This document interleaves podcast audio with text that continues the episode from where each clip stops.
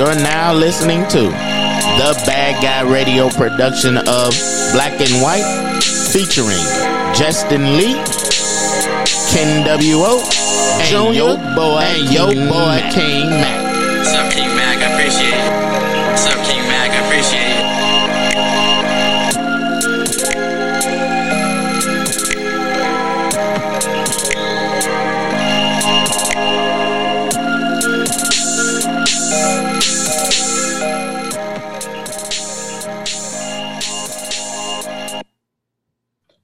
What up? It's another edition Black and White.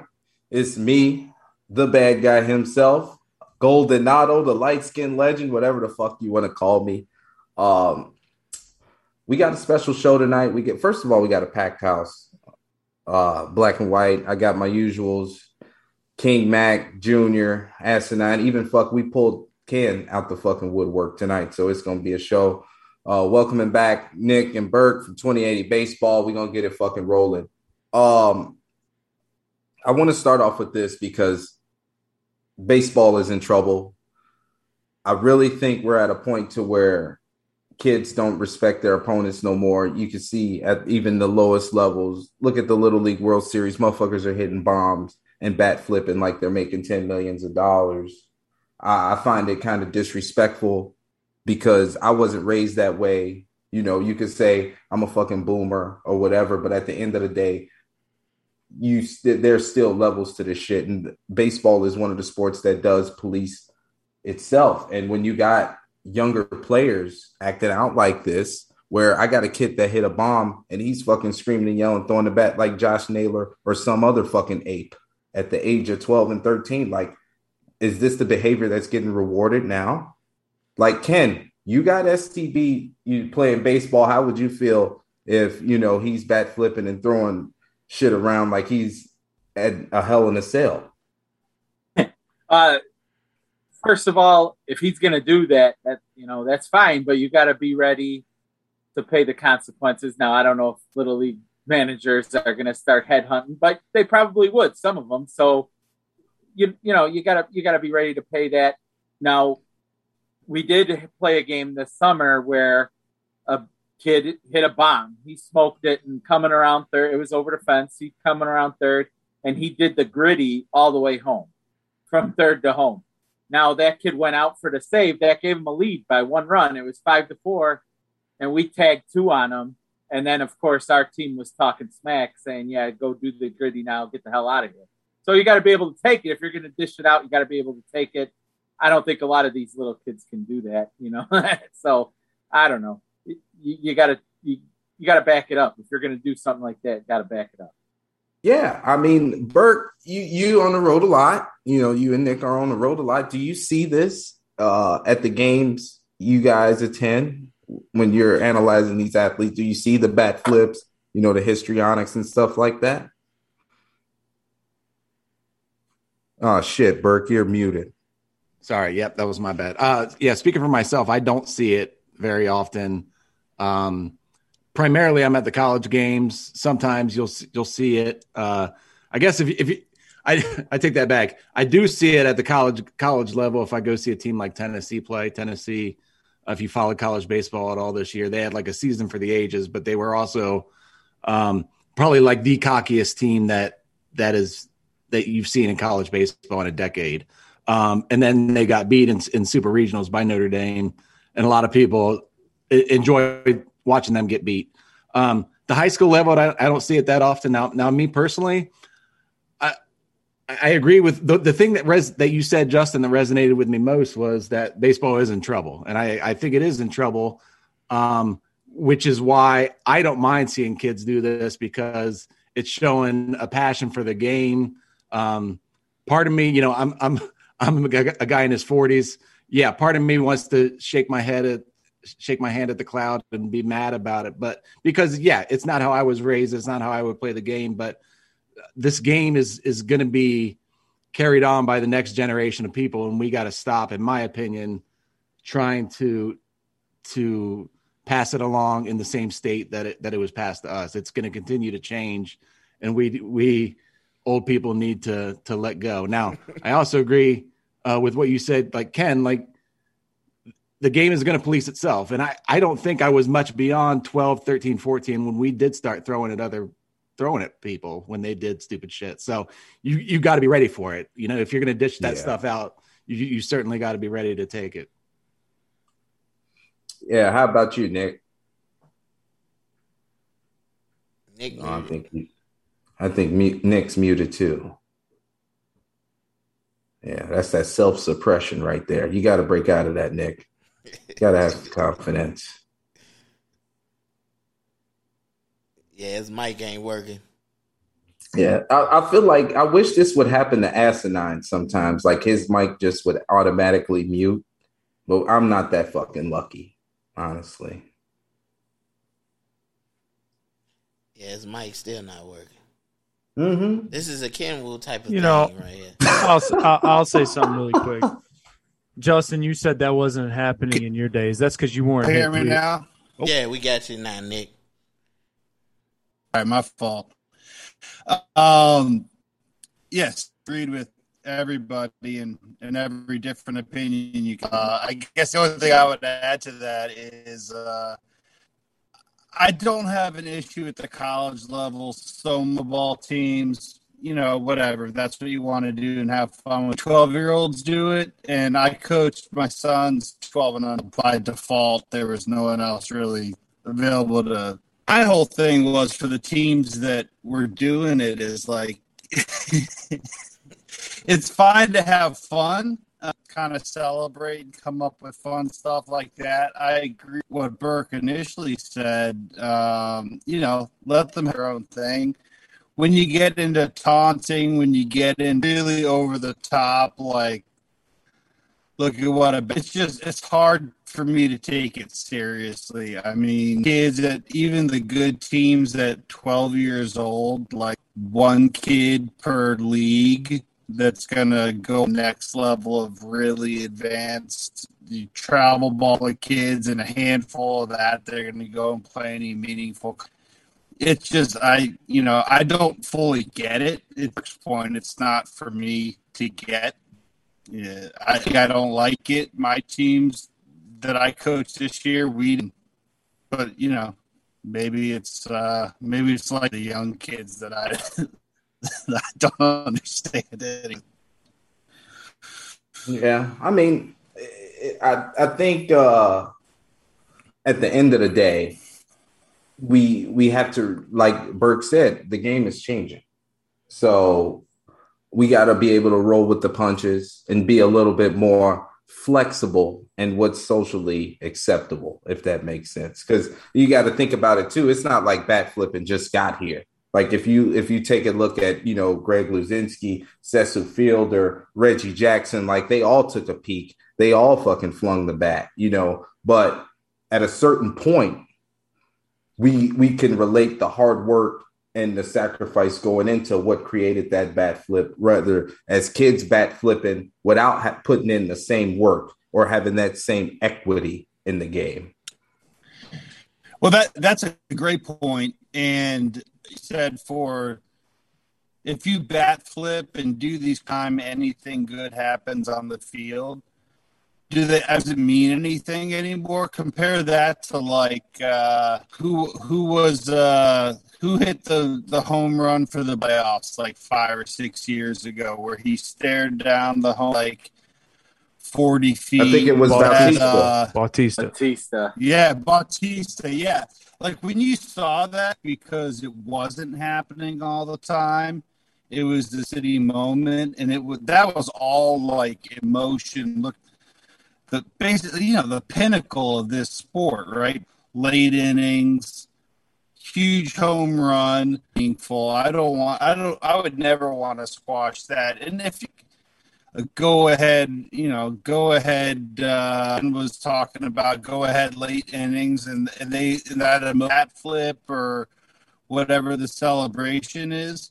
That, it's sort of like the manufactured and forced stuff. Like it's it's almost like baseball isn't baseball is just a mechanism for for people to do the fun gesture things. And to me, the game. So if it comes more organically, you know, if it comes now that I've heard you guys share some thoughts. That's probably if it's natural, if it's truly is sort of like that's a lot easier for me to understand and actually kind of enjoy in as part of that moment that happened as opposed to you know something that was planned out before they go and do this that's a little bit less exciting for me well, look at look at what Juan Soto did. Uh, you know, Asinine, you bring up that dumbass home run that Juan Soto smacked to Pluto against Justin Verlander, where he walked the fucking bat to his first base coach. Now that's fucking egregious. Don't you, you got to agree with that, right?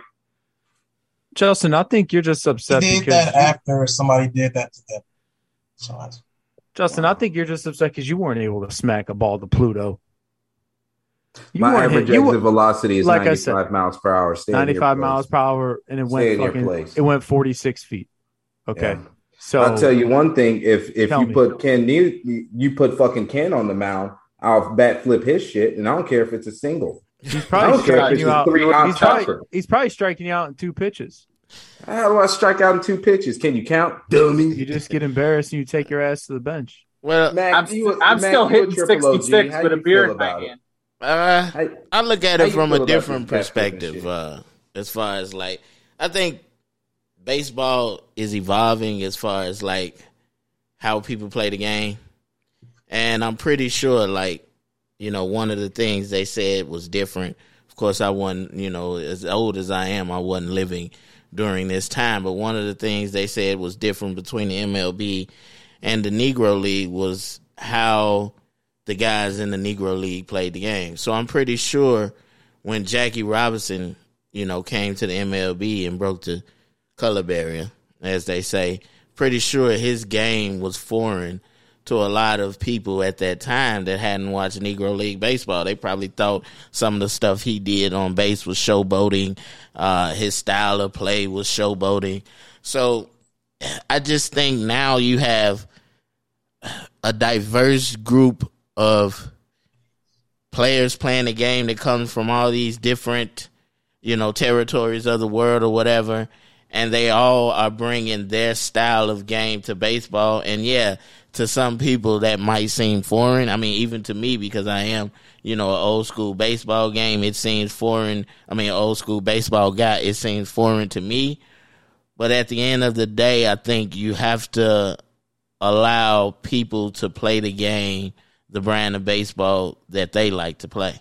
You know, and it brings a different uh a wide variety of fans to the game. Yeah, it's going to piss some fans off, but you know, we all know that sometimes people who are pissed off like to watch still like to watch games just to get pissed off. How many people on social media follow people they hate just so they can be pissed off for whatever reason, you know what I mean? So Ironic. to me, I think it's good, but I also think when the shoe is on the other foot, like you were saying, so if you do something and you succeed, but then you fail and somebody start talking shit, you got to be able to take that as well. You know what I mean? So you have to be able to take the bitter with the sweet, as they say.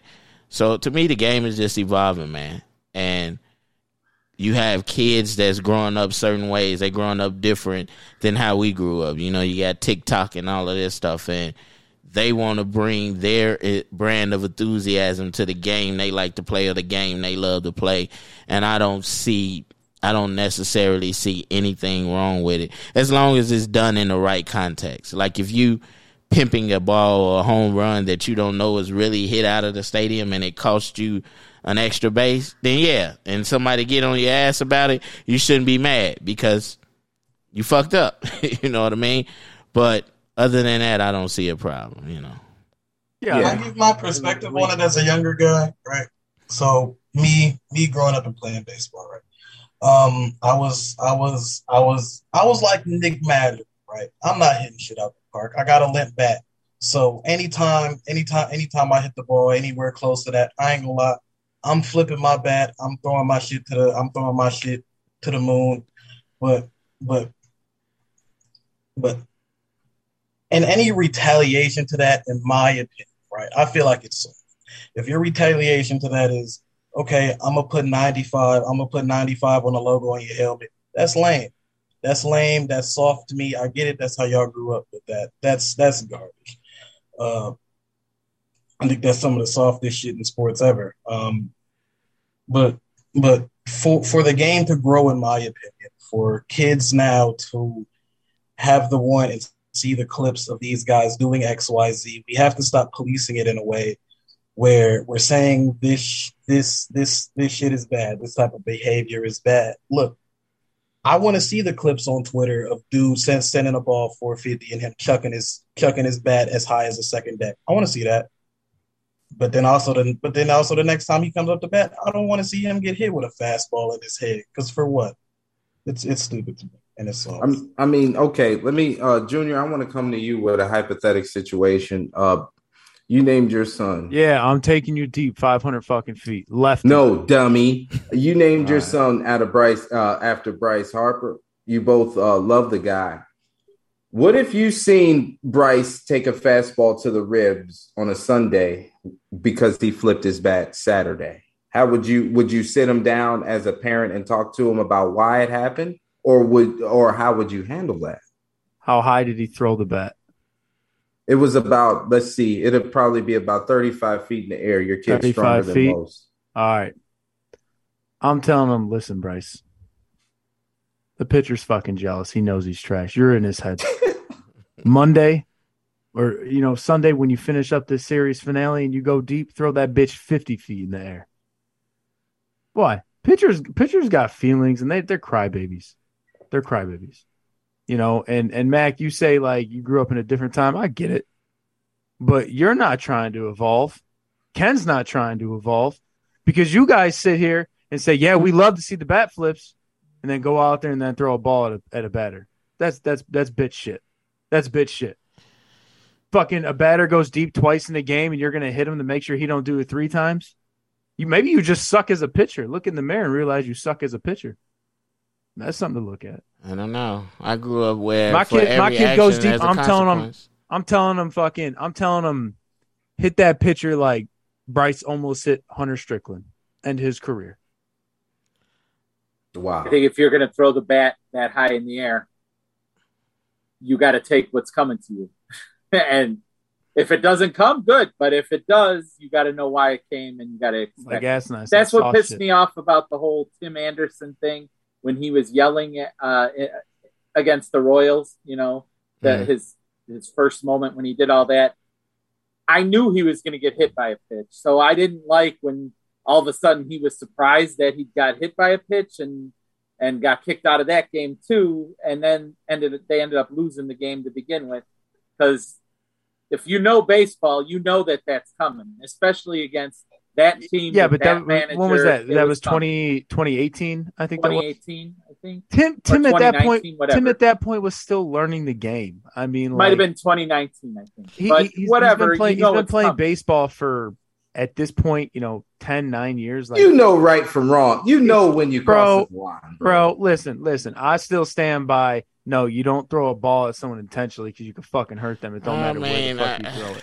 Look, man. You don't you don't want to see a 50 foot bat flip bat flip. Don't let him hit it 450 feet. It's that simple. I mean, And I- and, and if you strike him out in three pitches, Conor McGregor off the fucking mound. Do your little stupid ass walk. Stare him down.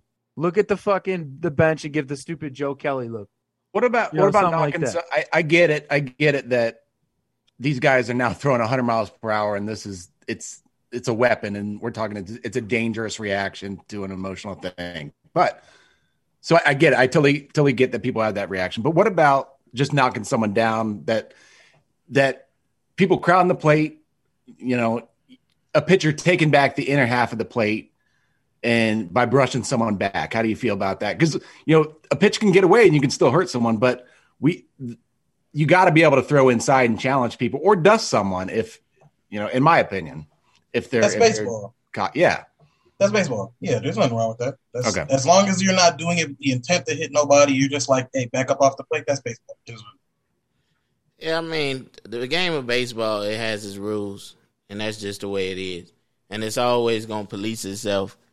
And you being a part of baseball or that culture, you should know the rules to the game, and you should know if you step outside of those rules, consequences could be coming to you.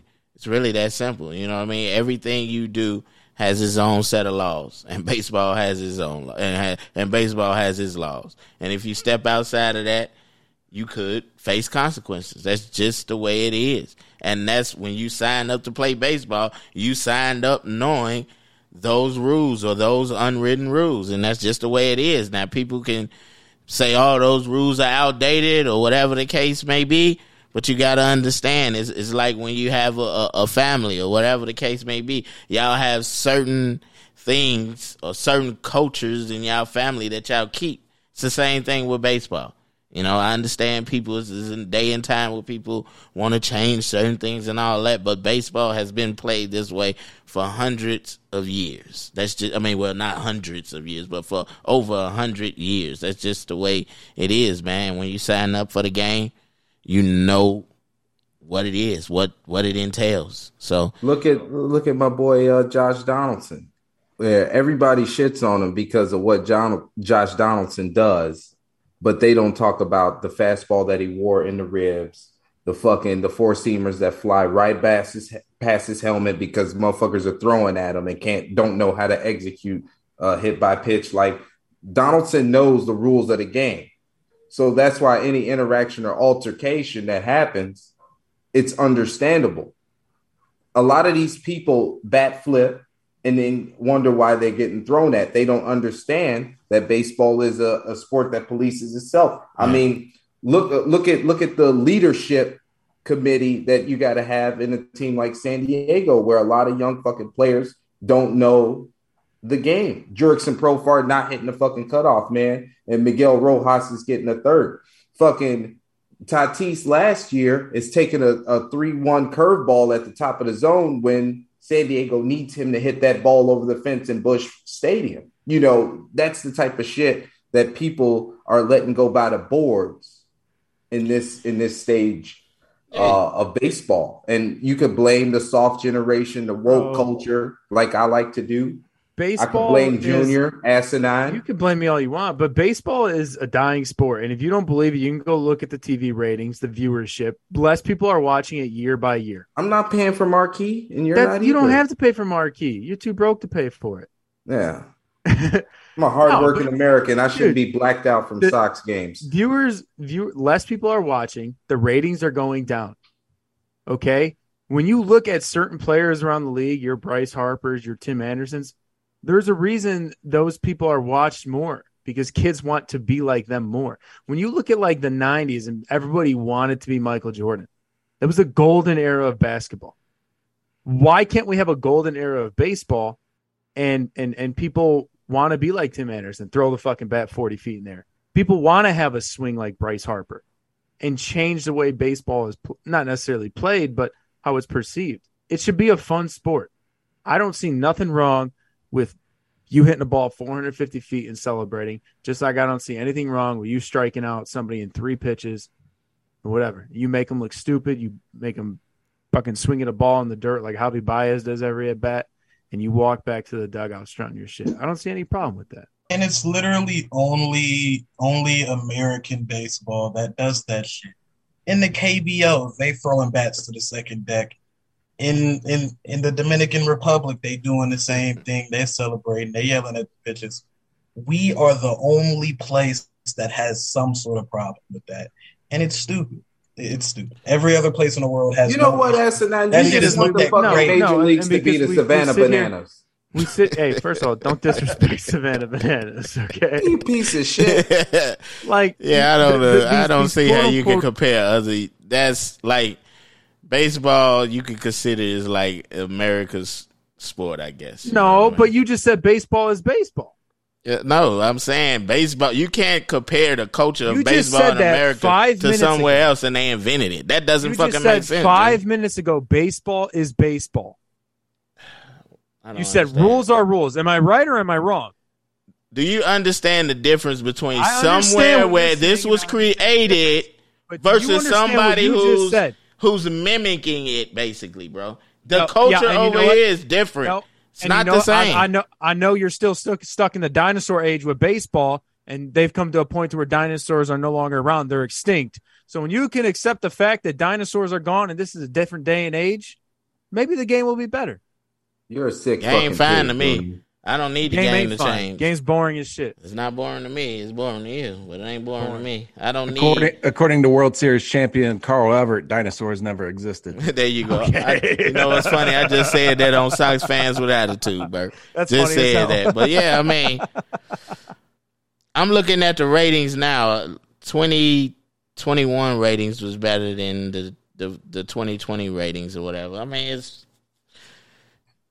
it's oh, been You- you- about. You, you, you, you're gonna say one year, really, man? no, I'm You're gonna just say saying one year? it's been since. Let, let's go year by year. Let's go year by year. Hey, Come on. Junior, my thing is, who gives a fuck if the guy throws the bat in the air? Ooh, oh my god, I have Yeah. to tune in to see that. Wow, he threw the bat in the air. Who Yeah, cares? no, no, yeah, who cares? It's fucking yeah. stupid. Yeah, Because since- Why the same why are reason, even the same reason people Dumb. tune in to see Jacob Degrom go up against pick a fucking top tier batter in the league. Well, the same sure, people yeah, season that's people great, want to see that. Why, I mean, So so, what what is- The what the difference? bat in the air. Oh my god, he threw the bat in the air. Let's tune in. It's really So so so so so why is it why is it why is it the happen. same thing? Why is it the same thing if Jacob Degrom throws at somebody? You're like, yeah, fuck that guy. I got to see that. I like why do that people better. wanna- Shows So so you're a hypocrite. Spirit. So you're a hypocrite, and it's competitive spirit that I want to throw my bat forty that's feet stupid. in the air. That's that's being a fucking It- idiot. it's- You're it's supposed stu- to hit the ball. well, you're being a fucking idiot by saying you want to strike someone out. You don't know you what want you're see somebody throw talking about, man. You never hit the ball in your life, and you're talking Okay, about flipping relax, a bat. You couldn't relax. hit a T-ball. You're a baseball watcher just like myself. Okay, you're a baseball watcher. This is fucking delicious right here. Okay, done. Yeah. you can't sit here and say that's not what people want to see when that's literally what people want to see. And Mac, you want to bring up World Series ratings? Let's go back the last ten years, and why don't you sh- share every number for the last 10 years? I'm And you go off I'm not 2020, the Mickey. Mouse. Of course you're not, because it fits your narrative, like always. Mhm. When the nine million people watched the World Series in 2020, and your boy Mookie stole the World Series, right? That man in the world in, in You a mean in a Mickey Mouse World, World Series, Series? a Mickey Mouse World he Series, won the World Series, a Mickey Mouse World Series. You know, Good this for- is I'm a not Alex finished. I'm not type finished. I'm not finished. So I want you to go back since 2010 and you watch the numbers drop every fucking year in the World Series. It's a boring sport. It's a dying sport. I'm looking That at the share. The That's simple. share. You can look and at the share all hasn't. you I'm want. looking at can look it. at the share all you want. Go ahead. Go ahead. Go I'm ahead. Looking at it. I'm not, That I'm share not goes down go every year, right, the Mac? numbers. The rating goes down every year, Mac. It The doesn't. viewers go down every year, Mac. It doesn't. It's Okay, share per okay. market. Okay. It's not The going money down goes every up every year. year. Yeah, I don't know what he where he getting this Talking from. about viewers. Viewers. That is what I'm talking about. share what- share watch. per market what matters. Anyway, what's your next question there? Uh, what you got, Justin? Uh, well, I, I wanted to go back to like the draft, and we were just having a conversation about baseball is dead.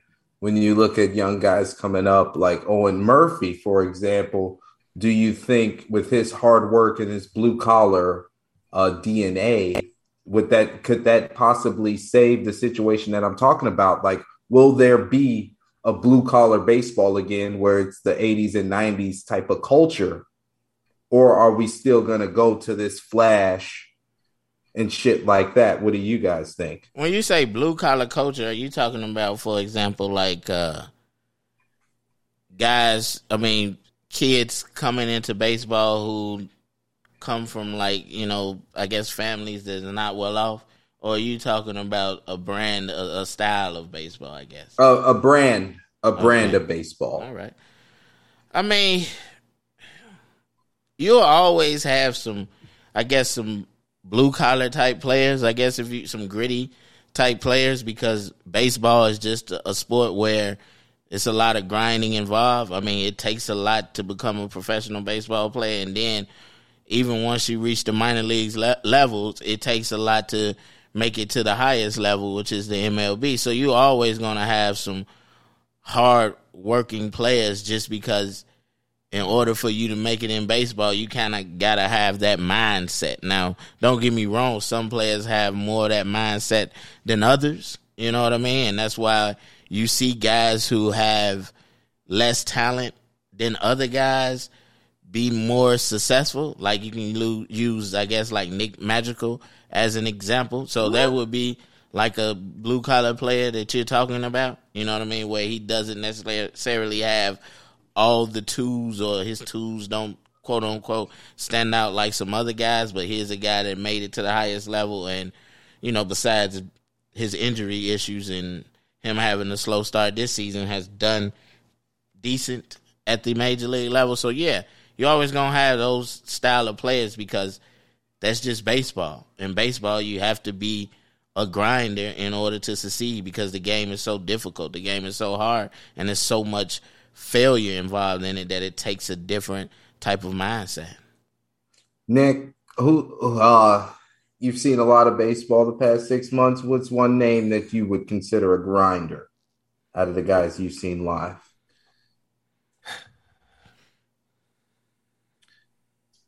I would say one name that jumps to mind is uh, someone who's jumped up prospect rankings this year in particular, Gunnar Henderson with the Orioles.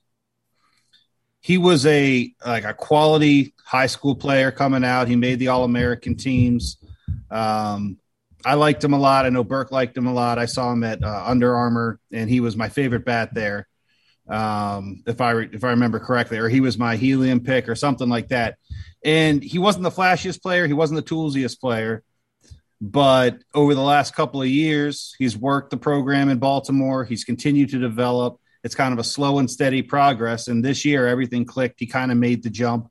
And, uh, you know, that's kind of to what Mac was talking about. That's that's the story for most people who succeed in baseball, right? It's not just a matter of I dominated from from start to finish and um, you know didn't run into any failure. Uh, that's why scouts like to look for players that are confident, right? They're, hard workers and they're confident when they're not going to have their their their belief in themselves shook by failure because baseball is a game of failure. You're, you're at some point you're going to be hit with it. Uh, and actually, the the best major league uh, baseball example I can think of right now is same team, Baltimore Orioles. Watch Adley Rutschman play and watch how he goes about the game behind the plate. Oh, yeah. He is just he is he is the epitome of a general in the field. He's got every one of his Mason players backs. He is, uh, you know, by far right now my favorite player to watch in Major League Baseball. He's he's incredible. He loves the game. He goes, you know, hundred percent all the time. He's got every one of his pitchers back After they win, you know, he's out to the mound right away. Big hug, congratulations. Every win means something. Uh, in the game and, and succeeding at the game is what's most important. And you know, this kind of ties into our discussion before about you know the idea of bat flipping or hot dogging or any of that stuff. You know, all of that stuff is fine to an extent, right? And then once all the ancillary stuff starts becoming more important than the game and what you're doing on the field and what your team's trying to accomplish because one player isn't going to win it right? That's one of the things about baseball we talk about all the time. You can't take one look at the angels. They dropped the probably two, arguably the two best players on the planet onto that team and they're still horrible. Um, you know you need everyone on that field to perform. Um, and that's the mentality you have to have. You know i'm going to war with these guys we're going to grind it out and yeah, it's great. I make a diving play. It's great. Get up, celebrate. I hit a home run. Great. Get up, celebrate it. But at the end of the day, the focus has got to be on what you're doing on the field. And that's what I see with uh, Adley Rutschman. That's what I think of when I think of a, a grinder. Yeah, let's stay. Let's stay in Birdland for a second. Ken, your fucking step team is down there, right across from Eutaw Street. What do you like from Baltimore outside of them winning? You like the best player in franchise history, Austin Hays, hitting the home run tonight? Uh, what gets you all hot and bothered? No, Ken Ken liked it only because then he gets to put out a column A tweet. That column A wouldn't allow that. Wow. Uh, I, I like the Orioles and uh, I love uh, Adley as well. I mean, I was waiting for him to come up for a couple years now. I think he was ready, and they they kept him down. Um, but now that he came up, look how look how they're playing. Like as soon as he came up, they uh, they took off. And I also like uh, Anthony Santander. I think he's a he's a pretty good player as well. Um, Mateo at shortstop, he's good too. They they have good players, young players, hungry players all over the field, and I think they got more coming. Just just like uh, you guys were saying earlier. Yeah. And you They're go from be Adam Jones to. Cedric Mullins. I That's like, black history I like, in a nutshell. I like love both of them. Eddie Murray before that. Yeah, exactly. absolutely. What and the do cool do you little think? Oriole bird uh, also adds to their uh, mystique. Is there such thing as packaging Montgomery, Moncada, and Grandal for Adley Rutschman? No. Not a chance. Fuck. No, There- there- I, I don't. I mean, pe- pe- people talk about like, can you come up with a trade package for Trout or you know whoever? Yes. Like Yes, Rutschman, can. they've they've got Rutschman under contract for five more years at like an average of four million a year if they wanted to. And and then even at the end of that, you know, for the last year, look at what Soto got. I'm not saying Rutschman is Soto right now or that he will be, but you could get a huge package for Tread lightly someone- about Soto. Tread lightly. We have someone For- in here who is a Soto stand. Tread lightly. That's fine. He can he can he can swing it. I'm just saying right now for five more years of Rutschman control, I mean what is that package? I mean, yeah, there's always a package for everyone, but I mean, what are you talking about? Like three existing major league good major league players plus three more like future major league players that are, you know, high level prospects. Okay, then we'll kick it up a notch. Grandal, Moncada, and fucking I don't know. uh, Junior, can- the only thing that could get Adley Rutschman in a White Sox uniform is universal health care. They he's already the best catcher in baseball. He's already the best catcher in baseball. He's an amazing player. I'm not going to say best catcher in baseball. Will Smith's still alive. Whatever. Well, Here's something I want to ask you, gentlemen. I'm a believer in trading. What can the White Sox fetch for Colson Montgomery? Why would we do that in the first place? Because For what? we're trying to win now, and I want to. I want a damn ring. If you wanna, if you wanna, are we are we just going completely hypotheticals or who's available? Yeah, I don't think the, the White Yes, Sox it not more so trade him. hypothetical. They're not gonna trade him. But I will act, like to ask, you know, uh, Bert and Nick this: What have all the talent evaluators seen that has gotten Colson moving up these prospects lists as fast as he's been moving up lately? It's a good question. it's for me a big part of it is and we talked about it i think the last time we were on when these cold weather bats what they're called high school kids that play in the midwest they don't get the same respect as the high school kids that play in california and florida um, so they always have to prove themselves a little more um, now colson montgomery played himself in, into a first round pick but even after that, there I think there was still skepticism amongst prospect lists until he finally got into pro ball and was proven it then. Um, similar things have happened. They happened with with Jarred Kelenic, who I know is struggling terribly at, at the major league level, but people doubted him uh, when he was drafted or when he was in high school, and then he becomes you know, the top prospect in baseball. Uh, Quinn Priester was another one that that took a lot of shit, and then eventually, once you get into a minor league system, they're like, "Oh, this guy, he can hit good West Coast or or South, Southern pitching." Um, so for, for me, I think I think that plays into it. Now that he's pre- there's there's a bias against Midwest high school kids until they get into the pro ball and and, and start to prove it. Can Yeah. Can can? Oh, I'm sorry. Go ahead, Nick. Uh, just I would just add to that. I think that that's right. Everything Burke's saying about there being still being a little bit of a bias against Midwest or cold weather bats is true. I think that a lot of this is performance too. Um, you know, we talk about uh, if you don't have power, right? If power is not your your carrying trait, then you look for contact rate, quality contact, and swing decisions.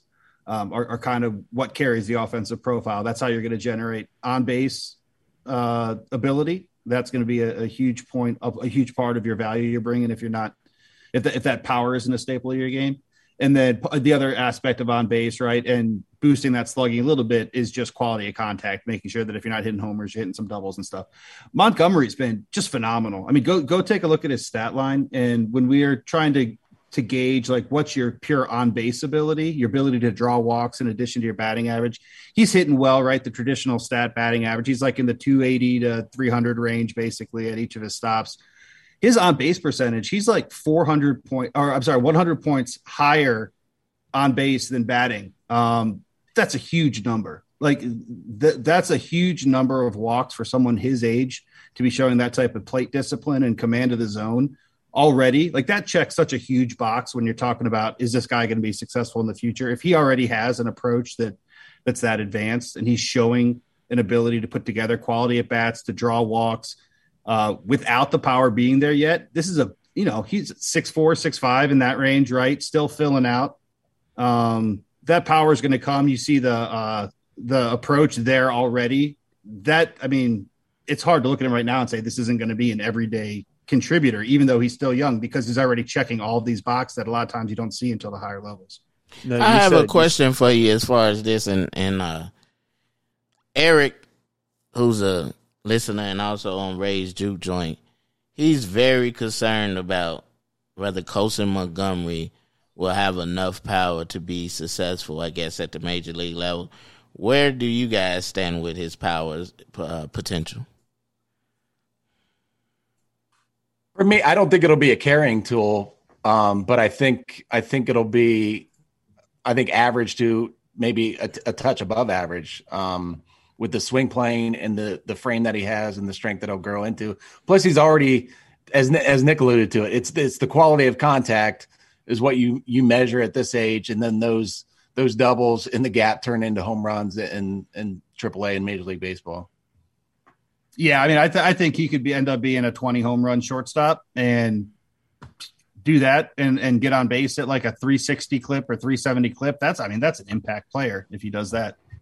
Is he? Uh, I know he's playing shortstop in the minors, right? Yeah. Is he an MLB level shortstop, or will he get to that level?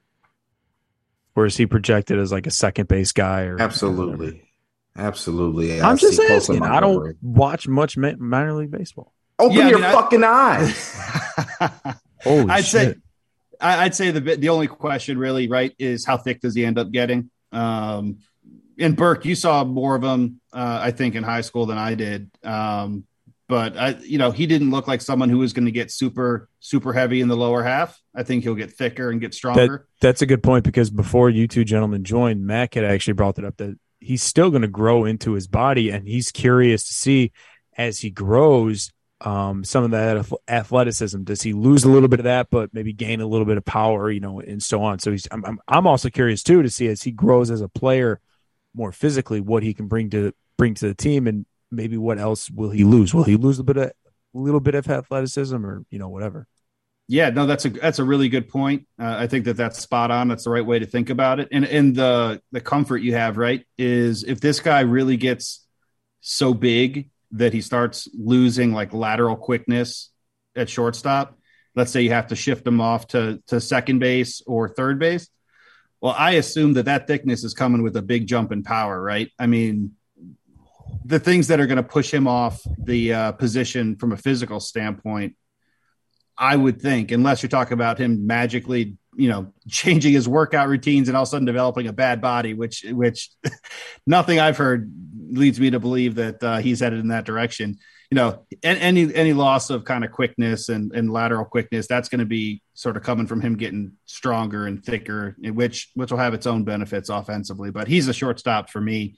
Um, it's not shortstop now isn't the same as it was 15, 20 years ago. They they position people so well they they shift folks around. Um, you don't need to cover the same amount of ground that you you had to. If you can, it's great. It's it's additional defensive value, but you can hi- hide a lot more at shortstop now than you could. What 15 is, what is ago. uh Colson's ETA? Is it 24 or 25? Maybe late 23? Like what is he projected to see the bigs at? Uh, I mean, I would say 24, 25. Um, I don't know that there's a huge reason to to push him faster than that, but if he's ready, bring him up. And I, I think what you'll see the White Sox do is if he continues to progress at a rapid rate, I think you'll start to see him play third base, second base, shortstop, maybe even play a little bit in the outfield. If if that bat's coming along, they're going to figure out what's where are we going to put him because they're not putting him at shortstop right now, right? They've got they got a Well, pretty good well, r- right now they're not. and I mean, because they Right. have Tim Anderson there. But then again, I mean, if, if he, if Colson Montgomery is late 2024 and you're like, okay, like, let, let's say in 2020, again, hypothetical, 2024, he's a September call up. Tim Anderson's a free agent after 24. Do they then say, hey, we have Colson for the next six years? You're at short or like, walk on Tim, or you know, do they want to make them a duo? Like, I'm curious what they do with that too. Uh, yeah, I mean, I would defer to you all about what you think the White Sox should do. I, I will say this. Um, back in the early 2010s, I was still a pretty big Orioles fan. I just sort of sort of gotten into actually doing work with baseball teams, so I still had a, a much stronger fandom. I grew up an Orioles fan, and uh, outside of Baltimore, I grew up in Annapolis. Um, and I was really like big on like thinking about things like a GM and player value and what's a smart contract to hand out. And I had convinced myself that Adam Jones was not a smart long term play for Baltimore. Like it might work out, but you know his profile isn't going to grow the right way. In hindsight, I wish I had enjoyed having someone like Adam Jones in Baltimore that meant so much to the city, that the fans loved, that loved the city, that loved the team, and that's kind of what I see with Tim Anderson. Um, so I'm a little bit more sentimental as I'm getting older, and I, am thinking a little bit more about like the players I want to see on my team. To, to my mind, and you guys, again, I defer to you on all things White Sox, but from where I sit, like if Tim Anderson wants to play his entire career in Chicago, I'm going to find a way to make that happen. That's a good point. And Justin and Mac always say it. They root for the name on the front of the jersey, not the back. And I've always said, you know, especially when they wear their all black uniforms, the ones that say Southside on it, they're whatever the hell they call those jerseys. Um, I mean, but if you if like, you look at TA, I, I, agree with you on that, Junior. He is Southside. I mean, that's his. I mean, his entire attitude is strictly Southside. But if you, and he's a, a gritty player as well, you know what I mean, and he brings a lot of energy. But if you look at at TA, like I think people sell TA short, and I say I said this a hundred times. If you look at his path to becoming a professional baseball player and what he is now, that will tell you what type of elite athlete that Tim Anderson is. You're talking about a guy who didn't start playing baseball until his junior year of high school, and then he didn't get anyone D any D one uh, scholarship offers. He went to a JUCO college, and within three years at a JUCO college, he so we're talking about five years here. He worked his way into being a first round draft pick. And we're talking about kids who are playing shortstop at the major league level. They've been playing that position since they probably was nine years old. And some of them have been getting professional training probably since they was 12 years old.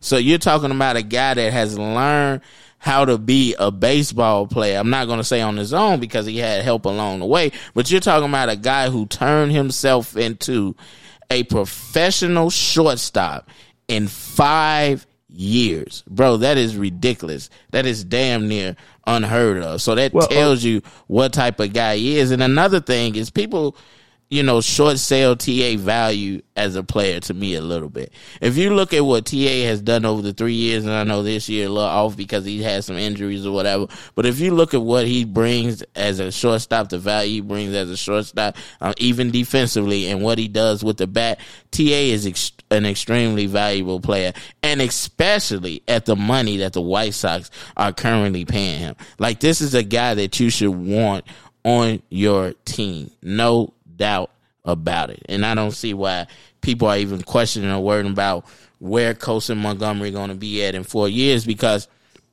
to me, when you drafting shortstops or guys that have the athletic ability to play shortstop, then they can play. I won't say anywhere on the field, but they generally can play different positions. Okay, so when you stack your farm system with talent. That's why I advocate drafting guys to play catcher, shortstops in the field. I know everybody might not agree with that, but the reason I advocate that you draft most of the guys and at a youth age at those positions is because even if they don't stick it short, they can go play somewhere else. Go look at fucking Mookie Betts. Mookie Betts was a shortstop, I believe, in high school. Go look at Mike Trout. I believe Mike Trout played shortstop in high school. You can even go back to damn near the Hank Aaron, Willie Mays days. Those guys were even uh, shortstop back in the day. So to me, people need to stop selling TA short. Stop worrying about what his contract value is maybe three years from now because whatever TA get, he earned and he deserves. And I believe the White Sox will pay him. And I agree with Nick. White Sox fans should be, you know, drooling to keep this guy in their uniform, and not just because he's Southside, but because he's a valuable player as well at the MLB level.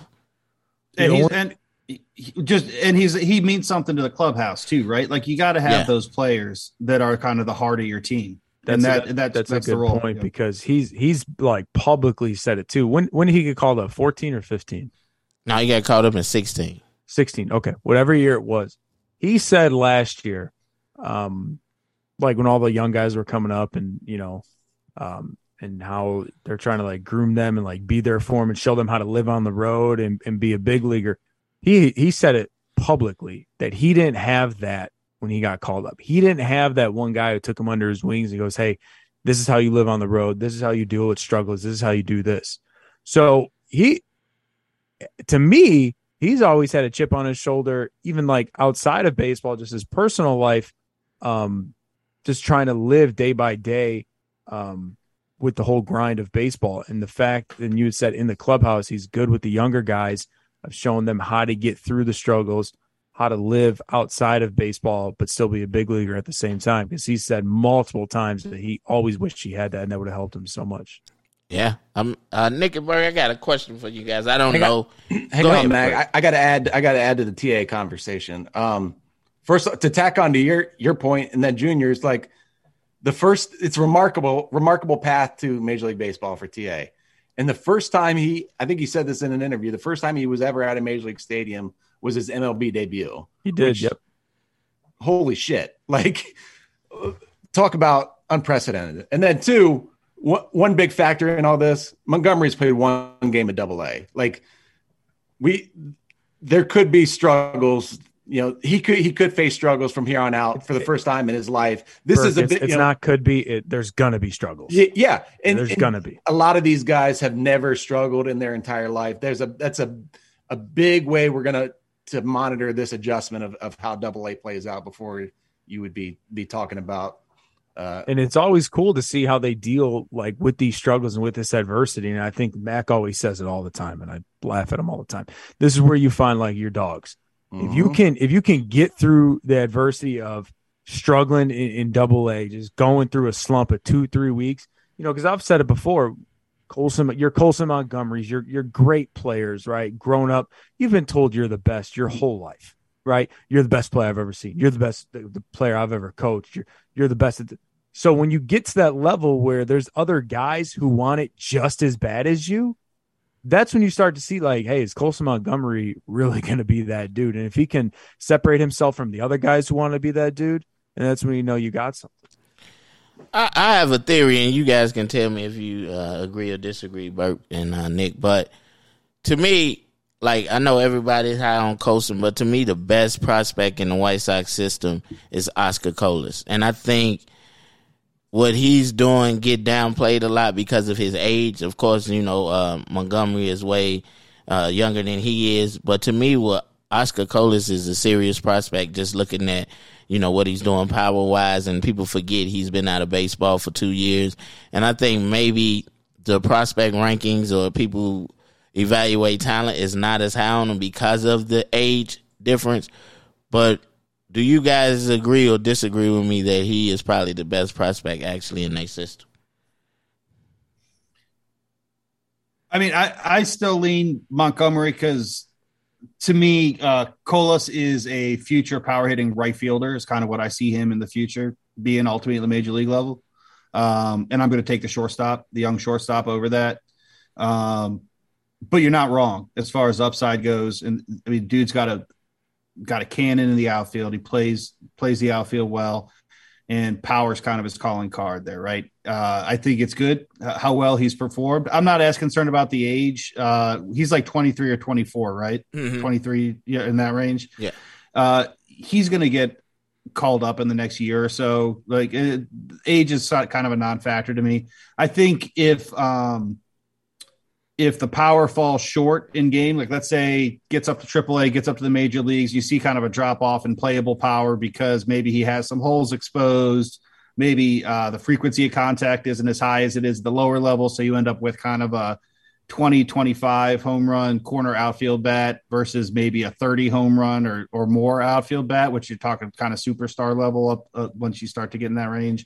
Um, you know, he turns more into a solid regular than an impact player for me. Whereas I could take Carson Montgomery, as we talked about, like the things that are going to push him off shortstop, I think could benefit him offensively. The things, um, you know, the, he, he's got a strong enough foundation defensively that I think he's going to give you good value up the middle if nothing else changes. And I think he, like I said, the on base stuff is just incredible to me how well he's adapted to the game at the higher level and, and is kind of doing his thing with his approach at the plate. So I just think there's more foundational value and, and more uh, margin for error with Montgomery. So that's why I'd have him probably slightly ahead. But I don't think you're wrong as far as there, you know, uh, Colas is, is gonna it doesn't get the attention he should get, and he doesn't get the nat- a lot of like international signees don't right. Like they don't have the same kind of hype. They don't have the same information available to the writers, so the writers kind of write what info they can get, but it's not the same as being kind of like agents and travel ball coaches and college co- like all these people just constantly pumping you with like inside dirt on all these U.S. drafted players. Like you get you you got five, six, seven years sometimes of, of of info on these players by the time they're in the major in the uh they're drafted they're in a, with an org. These international guys sometimes get signed and people don't the writers don't even really know much about them until they're halfway through their first season, you know. So I think he's kind of a victim of that. Yeah, I agree with that because I still say watching uh, Robert Puason for the A's, I never understood how he was ranked as high as he was in, in the beginning because I watched him field ground balls and I was like, damn, this is a guy who got five million who can't field ground balls. What the fuck? But yeah, I, agree with you there. It's hard on international prospect. Yeah, put, count me the same. I, I give. I think it's closer than than maybe a lot of the.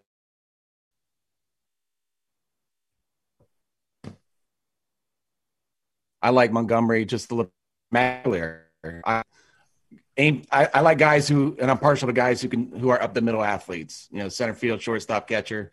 Uh, so so for me, Colas, in my opinion, I think Nick has the pro the future profile pegged as a a power hitting right field profile with the the the raw power and the arm being the the tools. So uh, for for me, that's why I go Montgomery. Okay. But I like the way I like the way you're thinking. I, I like uh, keeping an eye on the guys that aren't getting all that shine up front. That's the that's how you that's how you get out on front of folks, Mac. Oh Yeah, I I mean- appreciate it. I, I I agree with you guys. Uh, as far as the Colson Montgomery, like most of my favorite players in Major League history are guys that most people would consider as meh, but I do like uh, Colson Montgomery's tools as a foundation. You know, stays behind the ball well, has a good approach at the plate. You know, at his age, the success is only going to grow because he's going to have something to fall back on.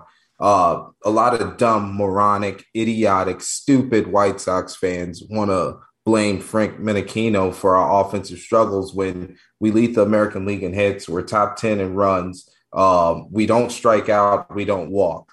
So he preaches a 300 approach, right? That's more sustainable when you don't have a guy in your lineup that's proven to hit 25 to 30 home runs that's not named Jose Abreu and 40% of Yasmani Grandal. Let's just be honest. Eloy hits 30 once, doesn't smell 20 again.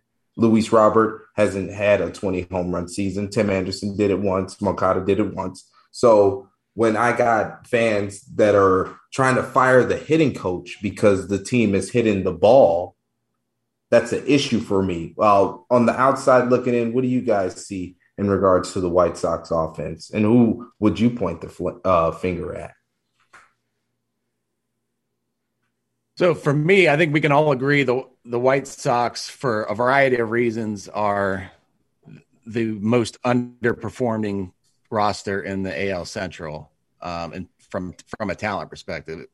Maybe you don't agree, but that's my opinion. Um, I agree. To, to to look at this team and say no one has 15 home runs, like, and we're at a ballpark where the ball is usually flying out during the summer months, like that. It's it's it's messed up to me. Um, I don't know. I don't know whose problem it is. If if their hitting philosophy truly is uh, to not take walks uh, and to to go the other way and not drive the ball to the ballpark, that that doesn't make that wouldn't make any sense to me. So I I don't know, but when I see this team play, um, I see a, a lack of a lack of fire, and I don't know whose fault it is. I've been on I've been. I've been on teams where where morale is low, and sometimes it was the player's fault, sometimes it's the coach's fault. But winning's contagious. If they if they can ever put together a, a really good three week stretch, um, then then they could roll and, and you know get in the playoffs and, and do some damage. But right now, it's you know I- I'm I'm someone who watches you know a few games a week of, of the White Sox, and it, they're not they're not that enjoyable for me to watch. I don't know. I don't know about you guys. Um, Yeah. It's a life. It's a kind of a lifeless team some nights. I watch every fucking game and every inning, and I want to do bad things. That's how much they piss me off. A bleach and tonic. Or worse, I want to drink bleach. That's what they make me. Yes, yes, like you just said, bleach and tonic. Yes, yes. That's how frustrated I am with them. I didn't even understand what you said. What about you, Nick? Uh, so it, there are two there are two different questions there, right? One is, is who is there someone to blame for what's going on this year, and then two is there someone to blame for sort of this team not developing into a better offensive team as as an organization. Um, and the second one's more interesting to me. I think if you look at like what what Houston did, what Milwaukee has done, what Baltimore is doing now, trying to overhaul um, the offensive approach of your major league team is really difficult to do year to year because you're completely hamstrung by who's available, whether it's trade or whether it's free agency. The only pieces you can add are pieces that someone else hasn't already signed, right? So if you really want to craft a team that does all the things that you need them to do, you need to develop it. And that doesn't mean you need to draft and keep homegrown players all the way through, but there are a lot more players available at the AAA level than there are at the major league level. There are a lot more players available at the double A level, the single A level, all the way down. The further away from the majors you go, the easier it is to find sort of the uh, the character traits that you're looking for in offensive players uh, with teams that are willing to let them go. Right? It's harder to find uh, someone with a good good approach, good swing decisioning um, at the major league level because that's super valuable player. You can find someone maybe who's at single A or double A who has those traits that hasn't popped yet. Maybe it's a corner player. Maybe this team has no need that this org has no need for that player for three or four years because they're you know they've got two guys in the system ahead of them and two guys at the major league level or whatever. I think in order for the White Sox to get where they need to be offensively, it's going to take that type of examination of what they're doing from top to bottom in the system and why are they not kind of able to put together major league players and and and whole you know the whole offense um, that values the right things. And again, I go back to quality contact and swing decisioning are the two biggest things for me. When I see teams not walking, that's a huge red flag. And um, you know, soft contact, not scoring runs.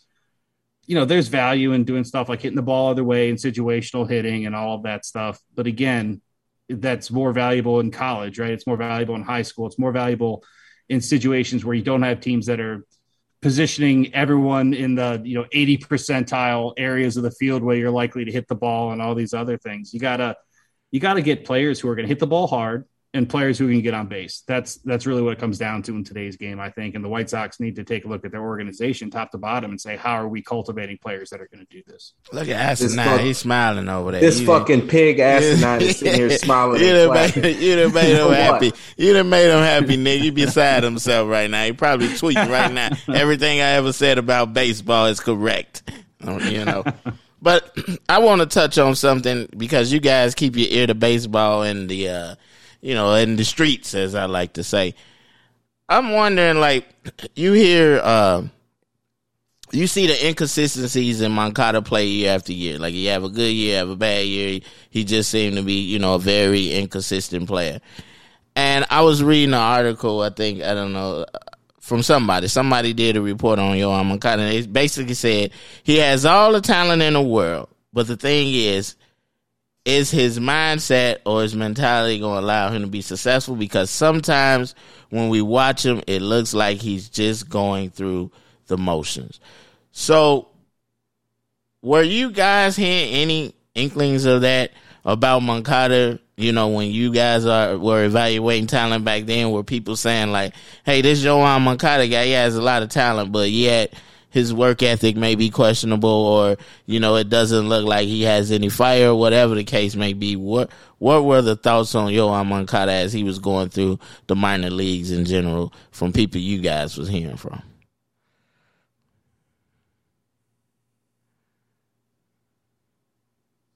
Yeah, Nick's muted. Mac, you're fucking obsessed with Yoán Huh. Moncada, and that's God saying you need to get off this shit, I bro. He turned the truth. double play to save I your want to know the fucking truth. season. I want to know the By truth. the way, I gotta by the way, Mac, it wasn't an article; it was multiple scouting reports. You're a pig too. Junior. Yeah, I just want to know what Let I just want to us. know what the guys was hearing. Go ahead, go ahead, Nick. So I, I have not heard anything recently specific to Moncada. Uh, coming up, I mean, everything that I heard was just immensely talented player and almost nothing on the work ethic front. Almost like it was a black box, right? Like there just were there wasn't a lot of opinion on it. Um, I think generally speaking, players can sometimes get tagged as not giving a shit, and it really is just, you know, their ability level means they're going to get to a ball and that play is going to be made 50% of the time. It's not going to be made 50% of the time. And it can look like it's because they don't give a shit or they were slacking or whatever, but their true talent level is just that hand getting to where it needs to be. Sometimes it happens, sometimes it doesn't. Um, so it's certainly possible. A lot of players run into just sort of the I'm here. This is good enough for me. Baseball is a really hard sport to maintain as you get older, too. Your body doesn't do the same things it used to do when you're 30 as it did when you're 25, as it did when you're 20. Um, and you need to spend more and more time in the gym to kind of maintain your ability to replicate all the all the moves you have to do on a baseball field that rely on muscle memory, right? So little changes and all that stuff can kind of have rippling effects as you age in baseball. Um, so all that kind of plays into it. I don't know him to be someone who mails it in. Could he be? Um, I mean, I guess I'd look to Burke, who watches a lot more White Sox baseball than I do, to see if he has an opinion based on his eye test. But I, I haven't myself heard anything from evaluators that say like this guy's a dog. He's not. Uh, you know, he's he's here to collect a check, and you know he'll go out and get it. If he decides to play in a given day, he'll he'll you know he'll show up for you, but he's not going. to Don't expect that every game. I haven't heard anything like that myself. Okay. I can't remember if I heard it on him. There are several Cuban Cuban players that I did hear about it, and I I don't know if it was just um, a, a lack of a real good information coming out of there, especially years ago with the embargoes. But ironically, I heard I would hear about Aroldis Chapman that that he he had a poor work ethic, and you look at him now, and he's built like a brick shithouse. Like the guy the guy puts in the work, and Moncada is. Yeah, sometimes when you do, I love that analogy. yeah. So sometimes when you watch Moncada, it looks like he's he's going through the motions, trying to trying to stay healthy. I think the last time I was on, I was on, I gave him a pass because I had heard that you know for him COVID was really bad, and he got that what in like 2020, and it it wiped him out. Like he had a bad case, and, and it slowed his recovery and his strength coming back for He a year. said but- COVID for three years. Then yeah, that's it. Like I gave gave it a pass, and now it's like it's the right, longest. dude. It's the longest recovery in COVID history. But God, I mean, for you guys, you guys watch all the games. For what was that year? He was really good in in nineteen. Was Yeah, it? 19. Like, and in nineteen, he was the guy that everyone that you thought he was going to be. So I, I don't. And the, don't and the crazy thing is, is I think a lot of people, and maybe Mac would agree. No, not Mac. A lot of people would agree, like 2019, like that was like Moncada's floor. Like they thought the only way to go was up, that he was going to get better than that. Mm. And God I damn, have. were I we would have been wrong. buying on him. Yeah, for We were wrong, hundred percent. I mean, Rick Hahn, Rick Hahn bought on him, literally and figuratively.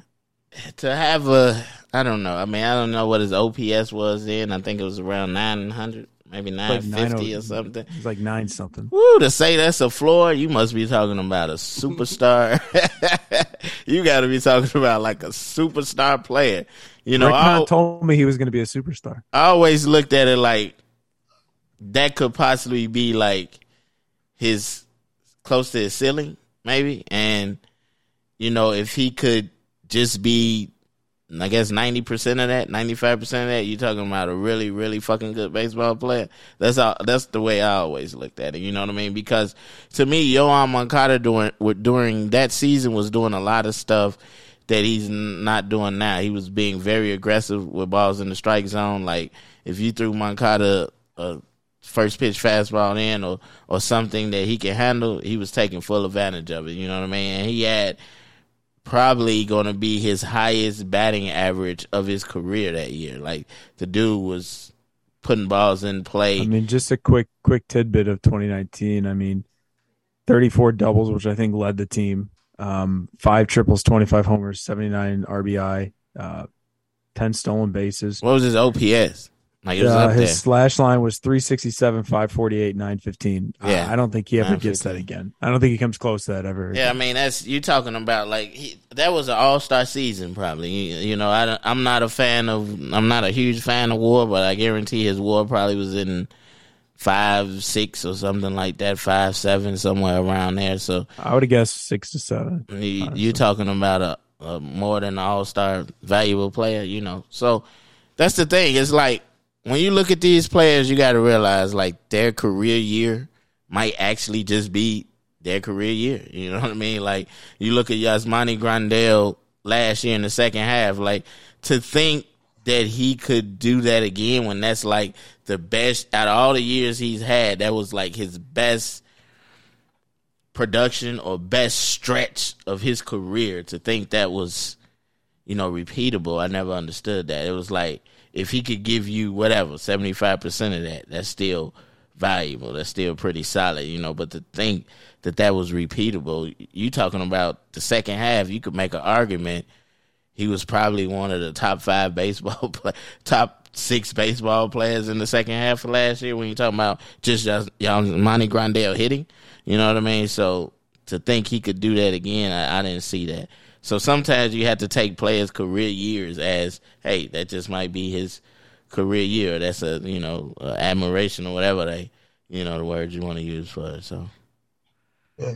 The weird Yeah, thing and- about Moncada, if that was if that was his career year, it happened when he was 24. Like, yeah, and he's 27. This this statistically, this is supposed to be his career year because he's his age 27 season is typically when people would peak, Mhm. and it's his it's he's hitting 195. So it's it's it's a mess. Yeah, yeah, it is, and he got paid. I mean, he got his money, so he good to go. You know, for at least four years or whatever. He got it, and was. so did half of Northwest Indiana. They got it too.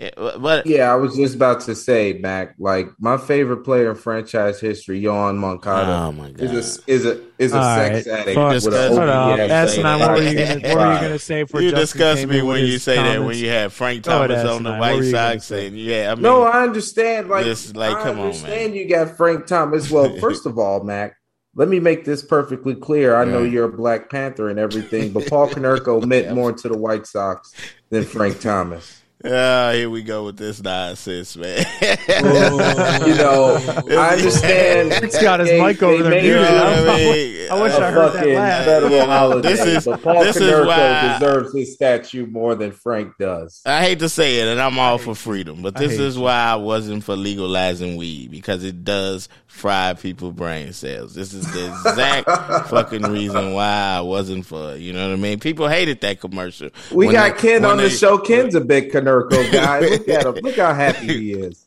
He not happy though. You're sickening.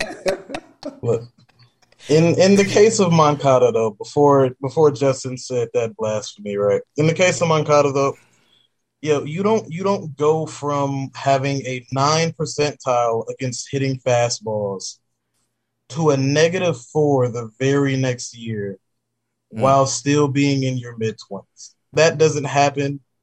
He hasn't had any major surgery. If he had hip surgery or some shit like Yelich and Chapman and fell off that cliff, then like, okay, I get it. But nothing like that has happened. You try to I- I hit a don't- I don't- fastball when you got No, the clap. no, he's he's I don't like He's right, If and you I- I- cannot I think- hit the fastball in baseball, you're done. I agree, Period. and I think the last time I looked was maybe two weeks ago. I think this season, just this season, two weeks ago, he was batting like 170 against the fastball. You you He's cannot batting be 172 against it right now. you cannot be that bad. So, uh, Burke, you, you guys have to be happy with, you know, you big proponents of uh, Midwest baseball. You got to be happy with the, the, you know, the Quentin Priester, the Owen Murphys, the, you know, uh, well, Ed Howie had to have surgery, but still he got drafted. Ed Howard. Um, I'm, I'm missing some guys out there. Uh, Jarred, uh, uh, Kelenic. You have, um, uh, who, um, Montgomery. You know what I mean? Noah Schultz. Yeah, on- yeah, on Schultz. Yeah. So ba- uh, Midwest baseball, would you would you guys consider this the the golden era of Mi- Midwest baseball, or it's been some eras before this era that was better?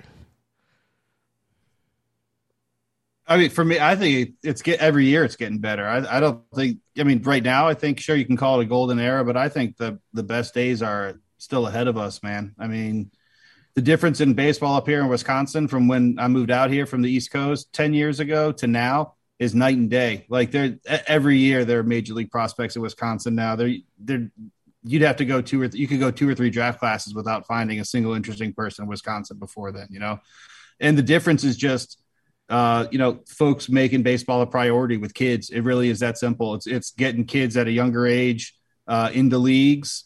Um, I think you know I have mixed feelings about some some travel ball programs. How that portion of the game is kind of pushing it away from some groups of people and towards other groups of people. Um, but you can't, you know, you can't argue with the fact that it's a huge advantage in a cold weather state like Wisconsin, any other cold weather states in the Midwest when you have indoor hitting facilities now. You have indoor leagues for kids to play, you know, play in the wintertime. You got mounds kids can go and throw on. You have teams coming and practicing uh, when there's snow on the ground. Like all that goes into it for me. And then at the college level, you have colleges like investing in their programs now, which didn't used to happen. I mean, all of that together is just, uh, I think, making uh, making baseball awesome in this region. You we I don't have to get on a plane to go see interesting people anymore. I can drive my car, which is nice. Yeah, I forgot to mention uh Vukovich. He's from West. Did uh yeah. did the White Sox make the right move with Noah Schultz, guys? Yeah, I, I, I liked I liked the pick. Um, he, I I didn't see him pitch. He didn't pitch a bunch in the spring because he had mono. Um, but Oh, so he a dirty motherfucker. hey, hey, Burke, how many how many texts did you get about like so Schultz's mono? Is it really mono or are we talking about a sore shoulder that he's hoping feels better in two months or something like that? I got did a couple. Get... Apparently, apparently it was that they said it was mono. I don't know. He was, yeah. and he was still throwing like in in uh Nick, I'm gonna ask you respectfully. Can you please not make make those fucking comments again, please? please. Sorry. I don't need I don't need to hear that. Okay, okay? that's a nice smiling again. He he like that pic too. Look at him. He just can't stop smiling this episode. Matt Mac, you missed when you were running down the names. What about Alek Thomas, man, out in Arizona? I've, you that's know your, what? Uh, that's, your Chicago, that's, Chicago, that's a Chicago boy too. That's not even just a, a Midwest baseball guy. Burke, you, I'm gonna be honest. I mean, Nick, I'm hurt because uh, the White Sox they have all this talent surrounding them, and for whatever reason, I don't know. You know, maybe one of you guys can get talk to one of their fucking scouts and be like, "What the fuck are you guys doing here?"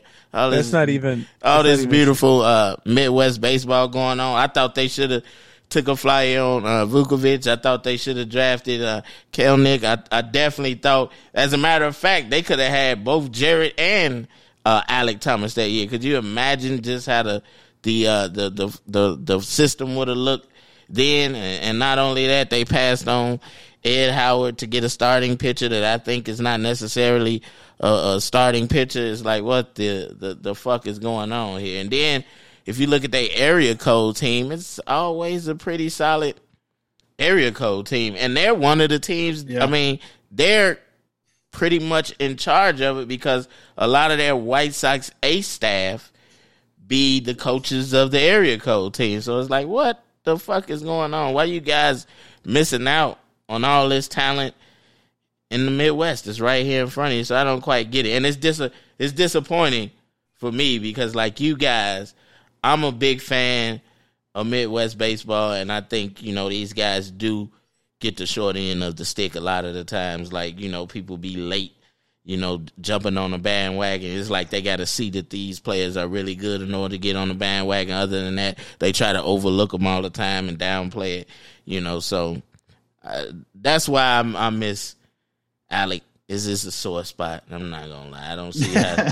I don't see well, if you're the White Sox. I don't see how you do that. I just I well, don't get it. It's it's funny you say that, Matt. Grew up in Chicago, obviously, but I mean, this kid grew up with the White Sox. Like you literally yeah. saw him. Yeah. Like you saw like every day you saw this kid lifting fucking weights. Every day you saw this kid training with his dad. Like he would when you talk about in your backyard, literally in your backyard. Like you had him right there. You saw this kid develop from the age of out the womb to to draft day, and you said, "Nah, we're we're good." The White Sox drafted Kenny Williams' kid, but they couldn't get any nepotism to draft draft like Alek Thomas. I don't I don't get it. Yeah, I didn't, I didn't. And to be honest, I'm a. I don't understand why the guy even slipped to the the second round or whatever. That to me that was like disrespectful. Like to me he was he's always been a first round talent. Like I mean his, even his high school lure, I guess you can say, is just something else. I mean his his freshman year he's playing varsity baseball and he walks off uh, Simeon and if anybody know anything about Simeon baseball, I mean now it's kind of a little watered down, but Simeon baseball is one of the the public schools in Chicago that has produced several guys getting drafted. I think as far as in Illinois, they might have the most baseball draft picks as far as schools goes. And, and he walks these guys off his his freshman year in in states. You know what I mean? To, to, take, I believe, Mount Carmel to the to the state finals or whatever. So it's like this guy always been a good player. He's been around learning the game at his highest level because his father worked for the organization. How do you miss on this guy. And like if his, I don't know, I, I mean his father eventually got canned, but if it was some friction between, if you letting friction between one of your employees get in the way of you drafting some great talent, I don't know what to, what to say about that. It's like how you, you they shouldn't be missing on any of these Midwest kids, in my opinion. I mean, these guys are in your backyard. I mean, you you one of the major players because you created the White Sox Ace program. You have an area code team. The damn Under Armour All American game is right in your backyard on the north side at Wrigley fucking Field. So it's like it's it's no excuse really. Not, and as a White Sox fan, I don't get it. And, and, it, and it's, it's disheartening. I, I can't lie about it. Every year during the draft, I be disappointed. You know what I mean? I know they took a Midwest kid last year in Colson Montgomery. Then they took another Midwest kid this year. So I mean, yeah, I guess you could say that's solid. Maybe they're finally waking up. I don't know. Maybe uh, because he he's a White Sox fan. Maybe he been putting some smelling salt under some of the White Sox area scouts' nose or something. Like, wake up. You know what I mean? I don't know, but uh, it's so, disappointing. You know. Yeah. I, I, so two things. One, and, and I'll, I'll keep it real brief. Um, I think I can understand not being you know necessarily being Midwest heavy if you're the White Sox. It you're scouting nationwide. You you know you're going to pick the players where you like them, and if you like a bunch of players from California or Georgia or wherever, like pick those players. What I do, I don't understand is like every kid growing up in Chicago should want to be a White Sox, right? If you are, if you are if you're an organization, that should be your goal. Like you should be involved with the high schools. You got to be involved with the travel ball teams, like you got to be visible you've got to be you know a presence in their life that like hey you guys that are going on you're playing division one baseball you're potentially entering the draft you high school kids like you need to think about the white sox you they you should be you know you should be playing at the stadium once a year. You should be hosting all you know and they do some of this stuff right? I mean they are, they are involved mac you know to, to a certain extent but mm. th- that's a no-brainer to me. Well I, I worry less about missing out on like a first or second rounder because someone else got to them first than I do like what about like that fourth or fifth rounder that could go to college but ends up signing? Like he should be hoping and praying that you sign him in the third round and ready to jump into your organization, right? That's where you want that loyalty. That's where you want that desire to be a part of your organization. You want to sell kids on that. And, you know, Chicago is such a, um, a loyal city, right? Like all big cities have to a certain extent have some amount of pride. Like for the time I spent in Chicago, it was only three years, but man, Chicago people love their city. And, you know, you want those players to think of the White Sox as Chicago's team. You want them to think when they think of baseball, you want to be the team that those players want to play for. So that that's the first thing I'd say is that those that's what I think uh, maybe if I was going to, you know, nitpick, I'd say that's what they should be focusing on a little more is getting those Chicago kids that are not necessarily first rounders, but are talented kids that are willing to sign in the fourth, fifth, sixth round to be excited to come to play for the White Sox. The second thing is when you scout in the Midwest, it's a little different than other regions. Um, you know, the amount of times, the amount of looks you get, the amount of reps that these kids in California and Florida and Texas are getting, you see them so much. You see so much of them competing against good competition you do get a little bit fatigued. You start focusing on, you know, where are the flaws in their game? What don't I like about this player? in the Midwest, you kind of got to flip it upside down. You don't get the same number of reps. The players aren't as developed oftentimes. Um, there's more room for growth. You really have to go in scouting the Midwest with your like. You need to like players. You need to be looking for reasons to like a player and sign a player, and that's how you're going to find the profiles that you know have the the characteristic that other people are missing, right? Because they're focused on, oh, I don't like how he looked in this showing. I don't like how he looked at this level of pitching look for the things you do like and find which of those things translate well developmentally to the next level. I think that's kind of a big key of a component of scouting in the Midwest. Yeah, I agree. I agree with you, Nick. You, are right about that. At this point in time, we always like to give guests, a, you know, final words. So we'll go first, uh, Nick and Burke, and then we'll let you guys go after us as far as some last parting words you want to leave with the people. What you got to say there, Junior? What's your final words? You know, this is the third week in a row after I complained about going first because I'm fucking white. This is honestly bullshit.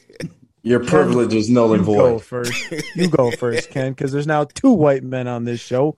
Go, Ken. I'm normally a main eventer, Junior, but uh well today today you're uh, a dark match, so get get to stepping. Anyway, I agree. I hope that uh in the future we start taking more uh, Chicago area products, and I have one upstairs who I hope is a, a draft pick in the coming draft. So uh, that would be great. So uh, I don't know. I I'm, I'm of course it'd be great because it erase, erase your gambling debt. yeah, erase my gambling debt. I'm afraid. Uh, I'm excited to see Schultz. Hopefully, he could do a little bit better than Crochet did, and yeah, let's go get him. Maybe we could trade him for somebody. I'm all about. Uh, all about it. Let's win. What's your final words there, Asinine? Need uh, I'm gonna need I'm gonna need everybody to calm down on the crochet slander. It is so disgusting. Max did he have did he have ago, mono too? Did he have mono too? I, I, don't, I don't know. I don't know what his sexual habits are, but um, he might. But um, but uh, yeah, taking your thought of taking Ed Howard over over a pitcher that could help our team right now is insane, especially considering the fact that we we we thought of ourselves as contenders. That's insane. But um, but uh, but uh, yeah, yeah, yeah. It was a great show. It was great hearing hearing uh scouts insight on certain players and how they feel about how players should be evaluated and how they shouldn't be. It was it was great hearing y'all for real. So I appreciate it. What's your final word for the people that uh, Junior? Yeah, these are always my favorite shows. I was just kind of sitting back and listening. Um, yeah, I I like Ed Howard, but he's struggling right now. And so what? He can play defense at the major league. Shut up! Shut up! yeah, and you know what? You said that about Nick Madrigal too, and his glove is complete dog shit. I've been okay? right on Nick Madrigal the whole time. No, you ain't been yeah, right on shit. Okay? What? As a his matter glove of fact, is I'm terrible. kicking my feet his up glove, right now.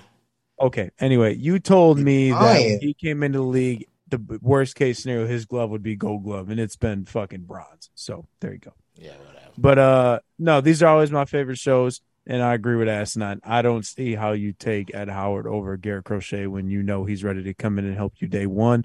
When Ed Howard probably won't see the majors till August, September of 2025. So, okay, whatever you say. What's your final word for the people there, Justin? I'm kind of scared, alarmed, petrified. The Red Sox got an issue. My step team, the Red Sox. Okay. Um, you know what, Mac? In Joe Biden America, I could be bisexual. Don't assume my fandom. You know, uh, Marcelo Mayer is coming up. Xander Bogaerts don't have a fucking contract on the table right now. I'm afraid I don't want to see Xander Bogaerts in another uniform. I miss Trevor Story, and now I've had a conversation with Baseball Tim Anderson possibly stepping aside for Colson Montgomery in two to three years. So at the end of the day, I agree with you, gents. It was beautiful to have Nick and Burke back on the show again. Uh, it's it's just a fucking shame that we, you know, stayed on the show long enough where Ken didn't nod off to sleep. So at the end of the day, um, go Sox, whether it's red or white. Nick and Burke, thanks for jumping on again. Absolutely. Which one of you guys want to go first? Whoever, uh, Burke or Nick, whichever one. What's your final? I'll go. I'll go first because Nick talks longer than I do, and I'll, I'll get mine out. By of the the way, he he gave you guys both the option because you're both white, so he let you guys fight over who goes first. I'm just throwing that out there. Damn. I mean, it's just facts. I go first every fucking week, and it's strictly because I'm white. Nah, that's because you're a fucking crybaby. But whoever, go ahead. Go yeah, ahead. all right, Burke. Grandpa. Your, your eyes getting a little droopy over there. So I got to say, I I don't enjoy being a guest on podcasts. Generally, I I am constantly looking for excuses not to do them, but I I like coming onto this one, um, and I think I figured it out because as a White Sox fan, I'm just kind of blending in and bitching about a lot of the same things you guys are, defending some of the same players you guys are, and then Nick gives these really thoughtful, thought provoking long answers. What I'm like nodding along, being like, "Damn, he's making some good sense." And Nick, Nick failed to toot his own horn several times tonight. A lot of the players we brought up, Gunnar Henderson, Alek Thomas, these are guys that Nick was talking to me about when they're juniors in high school, as rising seniors, and everyone else is talking about the, the top players in the class. And Nick would be like, I kind of like this Gunnar Henderson guy, and I'm he w- nine times out of ten he sees it in a player before I do. Um, so I, I'm just I'm I'm speaking my last words as, as a appreciation for Nick, appreciation for all you guys. Uh, I think you guys do a great job, and I'm, and I'm out. Yeah. What you got, uh, Nick? Uh, that's that kind words from Burke. I like it better when we're busting each other's balls, but I appreciate it. Um, yeah, I mean, I echo everything Burke said. This is by far my favorite podcast to come on. I wish we could, uh, you know, do this even more regularly. Um, hopefully, you guys uh, have room for us sometime as we get down close to the playoffs and and hopefully into the playoffs because I I want to see that passion coming out uh, at that time of the year. I think it'd be a lot of fun. of to be- what? Us us thinking who we're going to be have a seat at the table with in free agency? What passion? what passion? Come on That's now. the passion I'll tell right you what. there. Come November, we'll invite you on, and we're going to talk about our biggest offseason move of who we're trading. That's going to be the biggest move. All right, well that that I that hope be it's that, I hope it's that bum at third base. that could be that could be fun too. But I, I'm holding I'm, I'm crossing my fingers that there's still some fun baseball left in the next uh, next six weeks here. Um, and, and actually, even before Burke said those uh, those nice things about me, I was gonna just point out because I'm finishing up some coverage of uh, Cape Cod League. I did uh, the collegiate national team for D1 baseball. Uh, for for those of y'all who don't know, Burke covers uh, the Midwest, uh, all of the Midwest in college baseball for D1Baseball.com, and it's legit the best coverage out there, uh, specifically relating to the the Midwest. Um, you know, I know uh, times are tight. Money's not not easy to come by sometimes, but if you're at all interested in college baseball, if you're a Midwest dude that wants to know what's going on at the collegiate level, you got kids, you want to know what programs they should be interested in, you want to read about everything having to do with Midwest baseball, uh, you know, cough up that subscription and, and subscribe because, you know, Burke's one of the few writers that I, I go out of my way to read. Uh, he's great at what he does. And uh, that that's that that would be my my uh, my last word is if you're interested in growing the game in the Midwest, you're interested in knowing what's going on at the lower levels, at the amateur levels. Um, that's what I suggest you do. Start there, and uh, when we can we can expand on that later on. Notre Dame sucks. no, th- thanks, Nick. Man, I almost uh, bring a tear to my eye to see you guys just spreading love amongst So we yourselves. don't we, we we have we haven't spoken a lot because I was up in Alaska for a week. So I think uh, once we start interacting more frequently, the the, the the the gloves will come out again. But right now, there's Oh, probably a little bit of you. I think most you. people who see us on Twitter don't think we get along at all because it's mostly giving each other shit about something. Yeah. He misses you. Well, I, I appreciate you guys as usual coming on, Burke and Nick. I mean, I always say it as far as with the prospect stuff. 2080 baseball is, is my favorite. I mean, you guys uh, seem to be able to somehow to cover, you know, most of damn near everything. What's going on with uh, youth baseball, college baseball? You guys do solid work, and y'all pretty fair Doesn't seem, you know, y'all don't have any agenda behind you guys stuff. It's just like, hey, this is what we're saying. This is where we at on at with this guy. Take it or leave it. And I always respect what you guys did because when everybody was on the Zack Collins train, you guys was like, fuck that Zack Collins train. This is what we seeing. And you guys was very honest about it. So I always give due respect to people who honest and give just flat out honest opinion, no bullshit, no BS. I appreciate that type of work and honesty, and I appreciate the kind words you guys said about this podcast. Now, as far as my final words, uh, I already gave smoke to Kenwu earlier, so your ass ain't getting it again. You know what I mean? I need to give you a pass. But I'm gonna give smoke to my favorite manager, Tony La Russa. Uh, when you came to the squad, I thought you was gonna be a disciplinarian. You know that you was gonna hold guys accountable. And Johnny Cueto comes out and question the team and say, "Hey, do these guys have any fight in them?" And you kind of throw him under the bus a little bit. Not a fan of that. Not a fan at all. You know what I mean? Because we have guys out here just doing whatever the fuck they want to do. Not running hard to first base, making errors, nothing being said about it. Got guys pimping home runs that's not home runs. Like, what the fuck, man? Wake up, bend somebody, do something, call somebody out. It's damn near time to call 911. What the fuck? Do something, please. I bagged fucking Moncada last week, and I bagged Grandal. Is uh, that was a worthless fucking bag. I got on my uh, bagging for nothing. You know what I mean? But at least Moncada had a little fucking three game hot streak.